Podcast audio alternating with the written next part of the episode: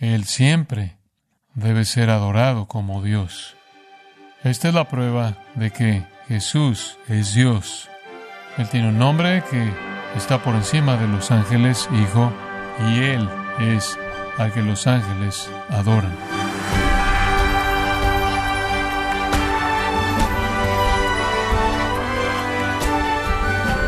Queremos darle las gracias por acompañarnos en esta emisión de Gracia a vosotros con el pastor John MacArthur. Un predicador resumió la preeminencia de Jesús diciendo, Herodes no pudo matarlo, Satanás no pudo seducirlo, la muerte no pudo destruirlo y la tumba no pudo retenerlo. Qué verdades tan gloriosas, ¿no es cierto? Sin embargo, ¿qué significado tiene la preeminencia de Jesús al entender que su sacrificio fue la expiación completa de nuestros pecados? Hoy, el pastor John MacArthur, en la voz del pastor Luis Contreras, responderá a esta importantísima pregunta mientras continúa con su sermón titulado La prueba de la preeminencia de Cristo, aquí en gracia a vosotros. La intención del escritor es esta. Él va a certificar al Hijo de Dios al asegurarse de que usted entienda su relación a los ángeles. Él es mucho mejor que los ángeles, ya que ha heredado un más excelente nombre que ellos. Aquí es en donde el escritor de Hebreos comienza a probar la deidad de Jesucristo, que Cristo es el Mesías, que Él es el profeta, sacerdote y rey ungido por Dios. Resumiéndolo todo, los ángeles son santos, espíritus celestiales que sirven a Dios como reveladores, guías, patrullando como vigilantes, intercesores, consoladores, consejeros, jueces, protectores, castigadores, ejecutores, incluso maestros y ciertamente adoradores. Vaya Isaías 6 y usted ve ángeles rodeando el trono de Dios y están diciendo Santo, Santo, Santo, Jehová de los ejércitos, toda la tierra está llena de su gloria. Entonces no es sorprendente que cuando usted abre el Nuevo Testamento hay ángeles por todos lados. Un ángel aparece a María, un ángel aparece a Elizabeth, un ángel le aparece a los pastores y después una hueste entera de ángeles. Los ángeles hacen los anuncios. Vienen del trono de Dios.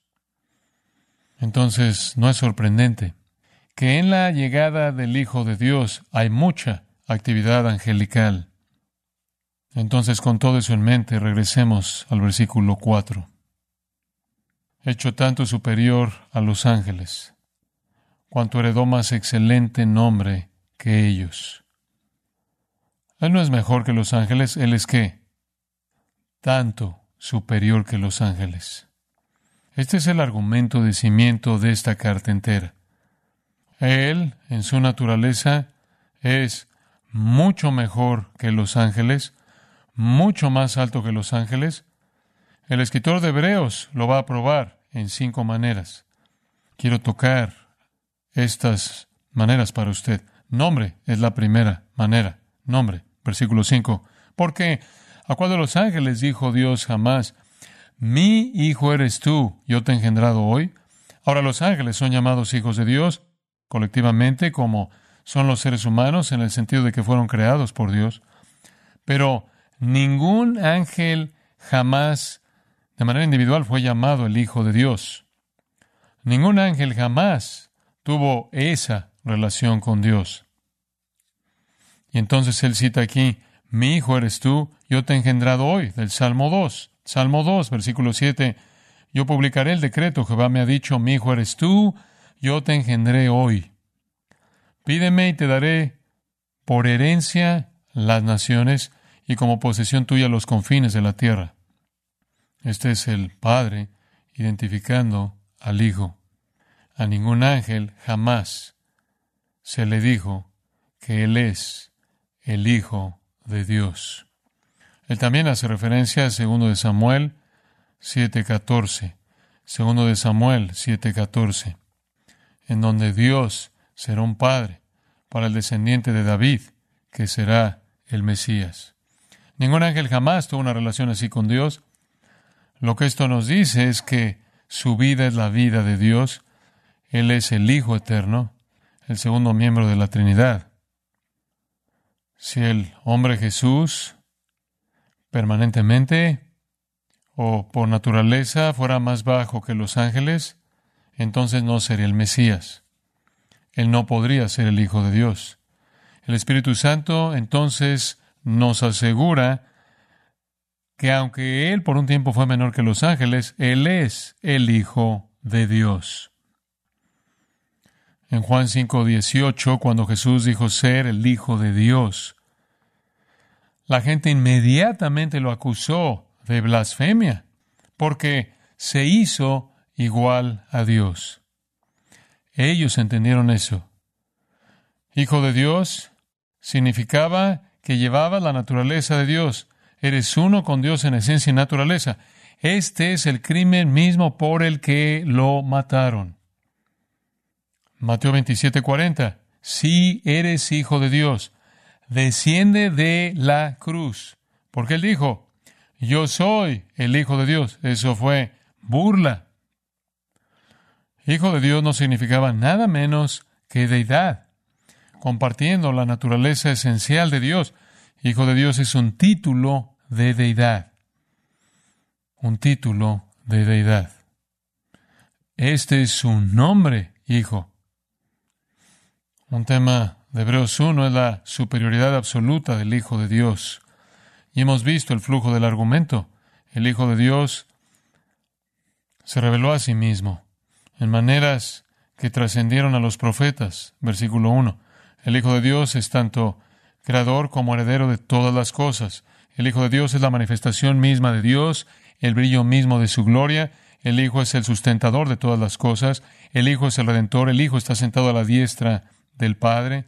Y el Hijo es superior a los ángeles. Los judíos consideraban el término Hijo de Dios como blasfemia, porque era una declaración de deidad. Sí, él era un hijo por nacimiento, Lucas 3. Sí, él fue declarado un hijo por resurrección, pero él es un hijo por naturaleza, debido a que lleva la esencia misma de su padre. Entonces él tiene un nombre mucho mejor que ellos. De regreso al versículo 4 un más excelente nombre que ellos. ¿Cuál es ese nombre? Versículo 5. Mi hijo eres tú. Mi hijo eres tú. Él es mejor que los ángeles debido a su nombre. Él lleva la naturaleza de Dios. Los ángeles son seres creados. Él es el Hijo eterno, no creado. No solo su nombre, sino su posición. Observa el versículo 6. Y otra vez, cuando introduce al primogénito en el mundo, Dice, adórenle todos los ángeles de Dios. Adórenle todos los ángeles de Dios. Esa es una cita del Salmo 97.7. Aunque Jesucristo es el Verbo eterno que se humilló a sí mismo y fue hecho por un tiempo más bajo que los ángeles, a los ángeles se les manda adorarle. Dios dice, incluso cuando trajo a su primogénito, el protótocos, el primordial, al mundo, adórenle todos los ángeles de Dios. Eso afirma que Él es Dios, porque solo uno más alto que los ángeles es Dios mismo. Él siempre debe ser adorado como Dios. Esta es la prueba de que Jesús es Dios. Él tiene un nombre que está por encima de los ángeles, Hijo, y Él es al que los ángeles adoran. ¿Ve usted el término primogénito ahí?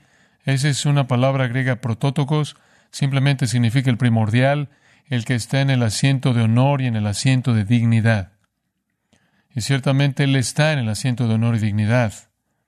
Después de todo, Él es el resplandor de su gloria y la imagen misma de su sustancia.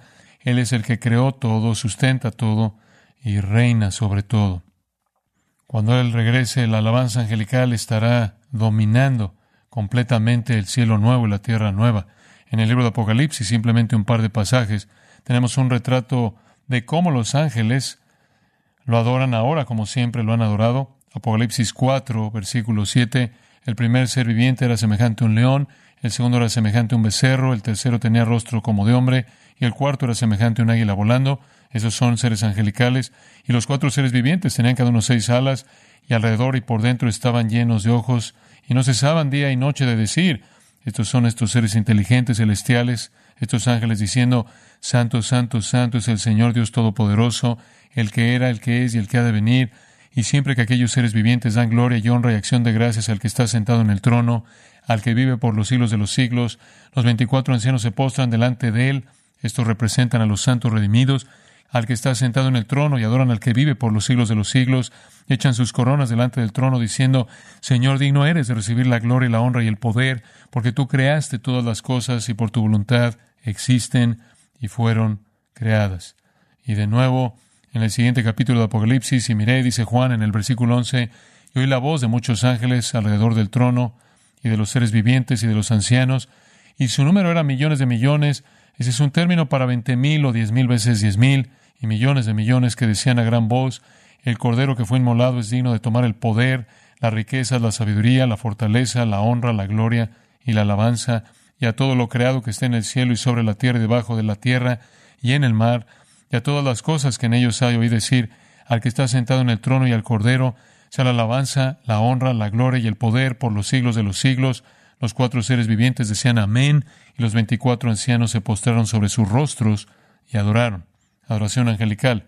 Y si usted es superior a los ángeles, usted es Dios, porque solo Dios es superior a los ángeles. Entonces a Él se le ha dado un nombre que está por encima de los ángeles, a Él se le ha dado un lugar que está por encima de los ángeles, los ángeles lo adoran. La tercera cosa, que Él es por naturaleza superior. Observe el versículo 7. Ciertamente de los ángeles dice, el que hace, eso significa, son creados. Poieo, fueron creados como espíritus y como ministros. Sí, como espíritus. Son seres espirituales, como llama de fuego, tienen poder. Eso incluso podrá ser emblemático de su santidad. Pero el punto por explicar aquí es que son creados, eso es lo que la palabra hace, significa, y son ministros. La palabra griega en sí aquí significa asistencia o servidores. Servidores. Son invisibles, poderosos, rápidos, traen juicio, pueden destruir. Mateo 13, 41 42. Usted tiene un retrato de ángeles aventando personas al infierno eterno. Entonces tienen una naturaleza diferente. Son seres creados, creados para servir. Versículo 8, más del Hijo, dice, tu trono, oh Dios, por el siglo del siglo. Cetro de equidad es el cetro de tu reino. Has amado la justicia y aborrecido la maldad, por lo cual te ungió Dios, el Dios tuyo, con óleo de alegría más que a tus compañeros. Tú no eres creado. Tú, oh Dios, eres por el siglo del siglo. Entonces su naturaleza es la realidad eterna que le pertenece solo a Dios. Y por cierto, eso es tomado del Salmo 45. Los ángeles son los siervos de Dios y los siervos del Hijo de Dios, y el Hijo es Dios. Su reino es un reino eterno. Su cetro significa que Él reinará en el reino eterno. Él es el que, como Dios, es perfecto. Versículo 9. Has amado la justicia y aborrecido la maldad. Por lo cual te ungió Dios, el Dios tuyo, con óleo de alegría más que a tus compañeros. Ahí vemos la afirmación de unción. Él no tiene pecado, santo, inocente, sin mancha, apartado de los pecadores. Hebreos 7 dice, Él ama la justicia, Él aborrece la maldad. Las dos son inseparables. No puede usted amar la justicia y tolerar la maldad. Entonces, esta es la perfección del ungido. El profeta, sacerdote y rey perfecto de Dios. Y entonces Él es ungido más que a sus compañeros, refiriéndose a los ángeles. Los ángeles son gobernantes, son potencias grandes, sirven a Dios, son seres creados, pero el Hijo es eterno. Entonces, ¿qué tenemos hasta ahora? Simplemente en el versículo 9. La deidad de Cristo es establecida, su posición exaltada, su naturaleza eterna, su realeza, la excelencia de su dominio, la perfección de su virtud, la sumisión a Dios como hijo dispuesto. Tenemos el anuncio de su coronación, tenemos la declaración completa de su preeminencia. La cuarta prueba tomada del Antiguo Testamento es su naturaleza eterna, versículo 10, tomada del Salmo 102. Y tú, oh Señor, en el principio fundaste la tierra y los cielos son obra de tus manos. Ellos perecerán, mas tú permaneces, y todos ellos envejecerán como una vestidura. Y como un vestido los envolverás y serán mudados, pero tú eres el mismo y tus años no acabarán. Eso es tomado, como dije, del Salmo 102, versículos 25 al 27. En el principio, esa es una afirmación muy importante. En el principio el Hijo no llegó a existir. En el principio Él fundó la tierra, lo cual significa que estaba vivo en la existencia eternamente y cuando vino la creación, Él, claro, siendo el Dios eterno, creó el universo. Tú, oh Señor, en el principio, lo cual significa tú estabas ahí antes de que cualquier cosa existiera. Tú fundaste la tierra, tú creaste los cielos, y tú los trasciendes porque eres eterno.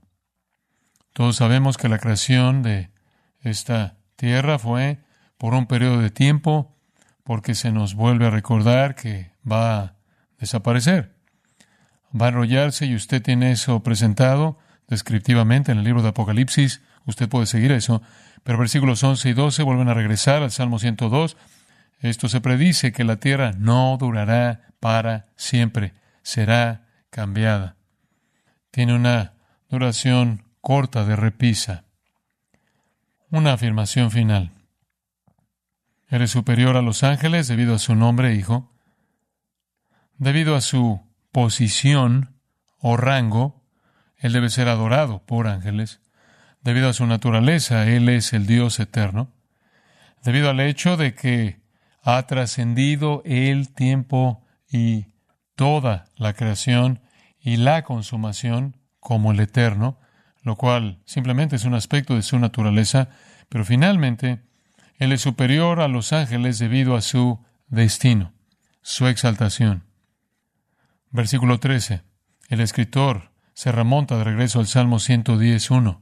Pues a cuál de los ángeles, dijo Dios jamás, siéntate a mi diestra, hasta que ponga a tus enemigos por estrado de tus pies. Él nunca le dijo es un ángel, él nunca colocó un ángel en esa posición, él nunca elevó un ángel a ese trono alto, majestuoso, nunca.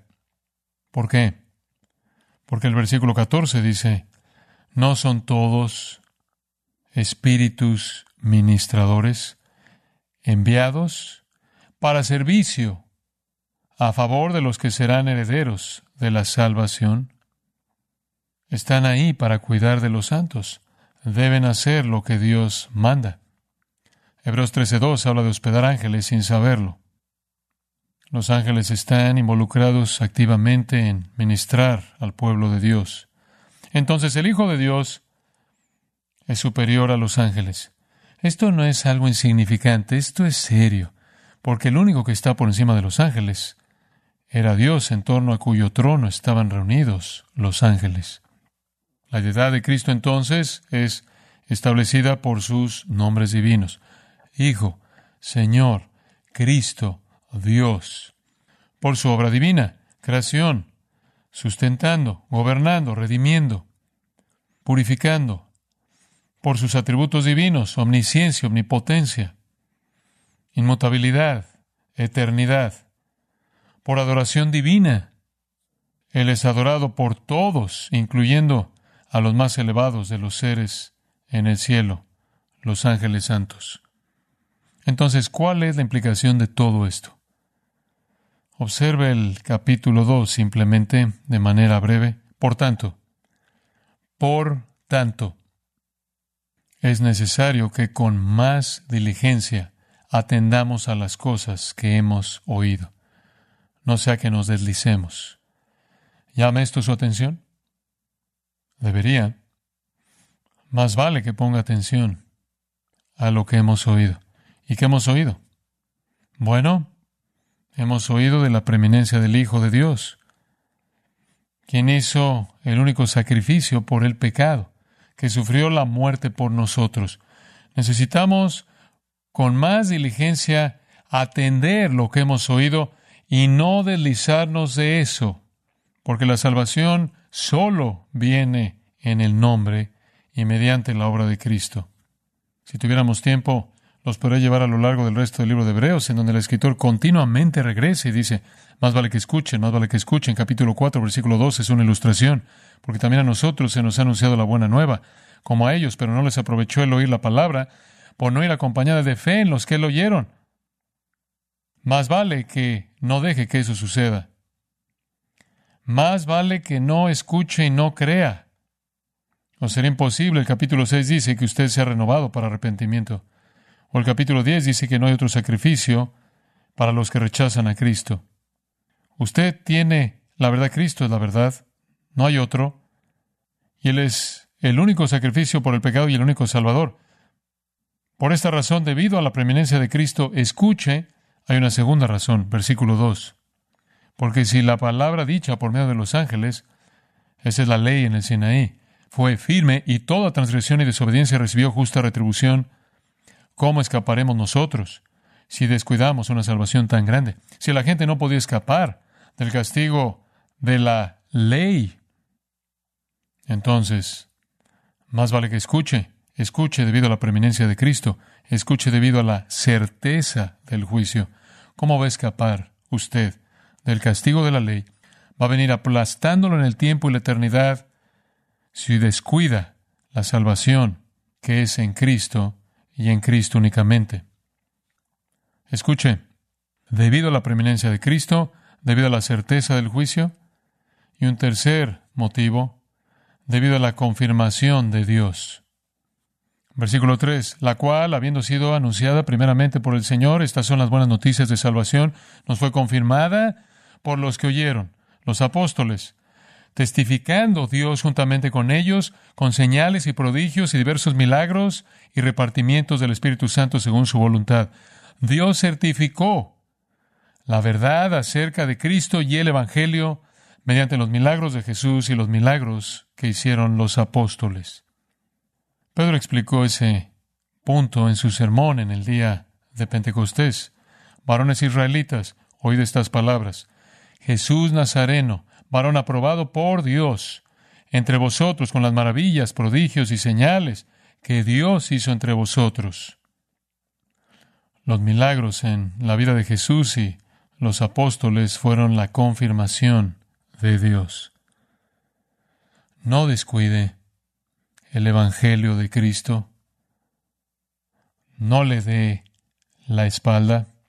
Capítulo 3, versículo 7, él dice, Por lo cual, como dice el Espíritu Santo, si oyereis hoy su voz, no endurezcáis vuestros corazones, no endurezcáis vuestros corazones. Allá en el capítulo 3, versículo 15, lo vuelve a repetir, tomando del Salmo 95, si oyereis hoy su voz, no endurezcáis vuestros corazones.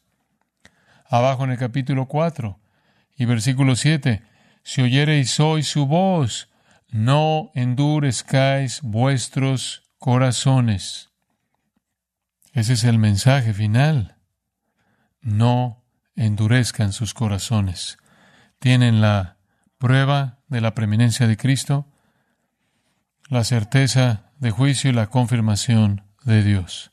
Entonces escuche esta palabra final de Hebreos 12:25. Mirad que no desechéis al que habla porque si no escaparon aquellos que desecharon al que los amonestaba en la tierra, mucho menos nosotros, si desecháremos al que amonesta desde los cielos, la voz del cual conmovió entonces la tierra, pero ahora prometido diciendo aún una vez, y conmoveré no solamente la tierra, sino también el cielo. Y esta frase, aún una vez, indica la remoción de las cosas movibles como cosas hechas para que queden las inconmovibles. Así que, recibiendo nosotros un reino inconmovible, tengamos gratitud y mediante ella sirvamos a Dios agradándole con temor y reverencia, porque nuestro Dios es fuego consumidor. Mire, esperamos que este reino se desmorone, ¿verdad? Que este reino se sacuda. Está siendo sacudido. Y si usted es parte de ese reino y solo de ese reino, es sacudido en la misma ira consumidora de Dios. No rechace las advertencias para venir a Cristo.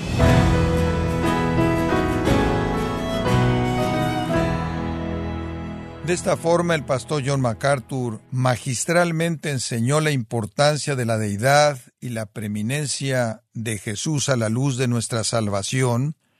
Este ha sido el sermón titulado La prueba de la preeminencia de Cristo, aquí en gracia a vosotros. Estimado oyente, quiero recomendarle el libro Difícil de Creer, en donde John MacArthur confronta al mundo actual por alterar el mensaje del Evangelio, para condescender con los caprichos de una cultura que desea mensajes sin confrontación alguna, con respuestas simples, superficiales y también sin compromiso alguno. Adquiéralo en la página de gracia.org o en su librería cristiana más cercana. Y le recuerdo que puede escuchar, descargar este sermón, así como todos aquellos que he escuchado en días, semanas o meses anteriores, animándole a leer artículos relevantes en nuestra sección de blogs, ambos, en gracia.org. Si tiene alguna pregunta o desea conocer más de nuestro ministerio, como son todos los libros del pastor John MacArthur en español, o los sermones en CD, que también usted puede adquirir, escríbanos y por favor mencione la estación de radio por medio de la cual usted nos escucha en gracia a vosotros. Es importante conocer no solo el país y ciudad de donde usted nos escucha, sino también la radio. Para quienes contactan nuestro ministerio por primera vez, pueden solicitar una copia del mensaje de promoción sin costo alguno, un mensaje por oyente únicamente. Si usted vive en los Estados Unidos o Puerto Rico, escríbanos a Gracia Vosotros, P.O. Box 4000, Panorama City, California 91412. O puede escribirnos a través del siguiente correo electrónico radio arroba Esto ha sido todo por hoy y queremos agradecerle su sintonía de lunes a viernes en nombre de John MacArthur y del personal de este organismo, invitándole para que nos acompañe en la próxima edición y así juntos continuar desatando la verdad de Dios un versículo a la vez en gracia a vosotros.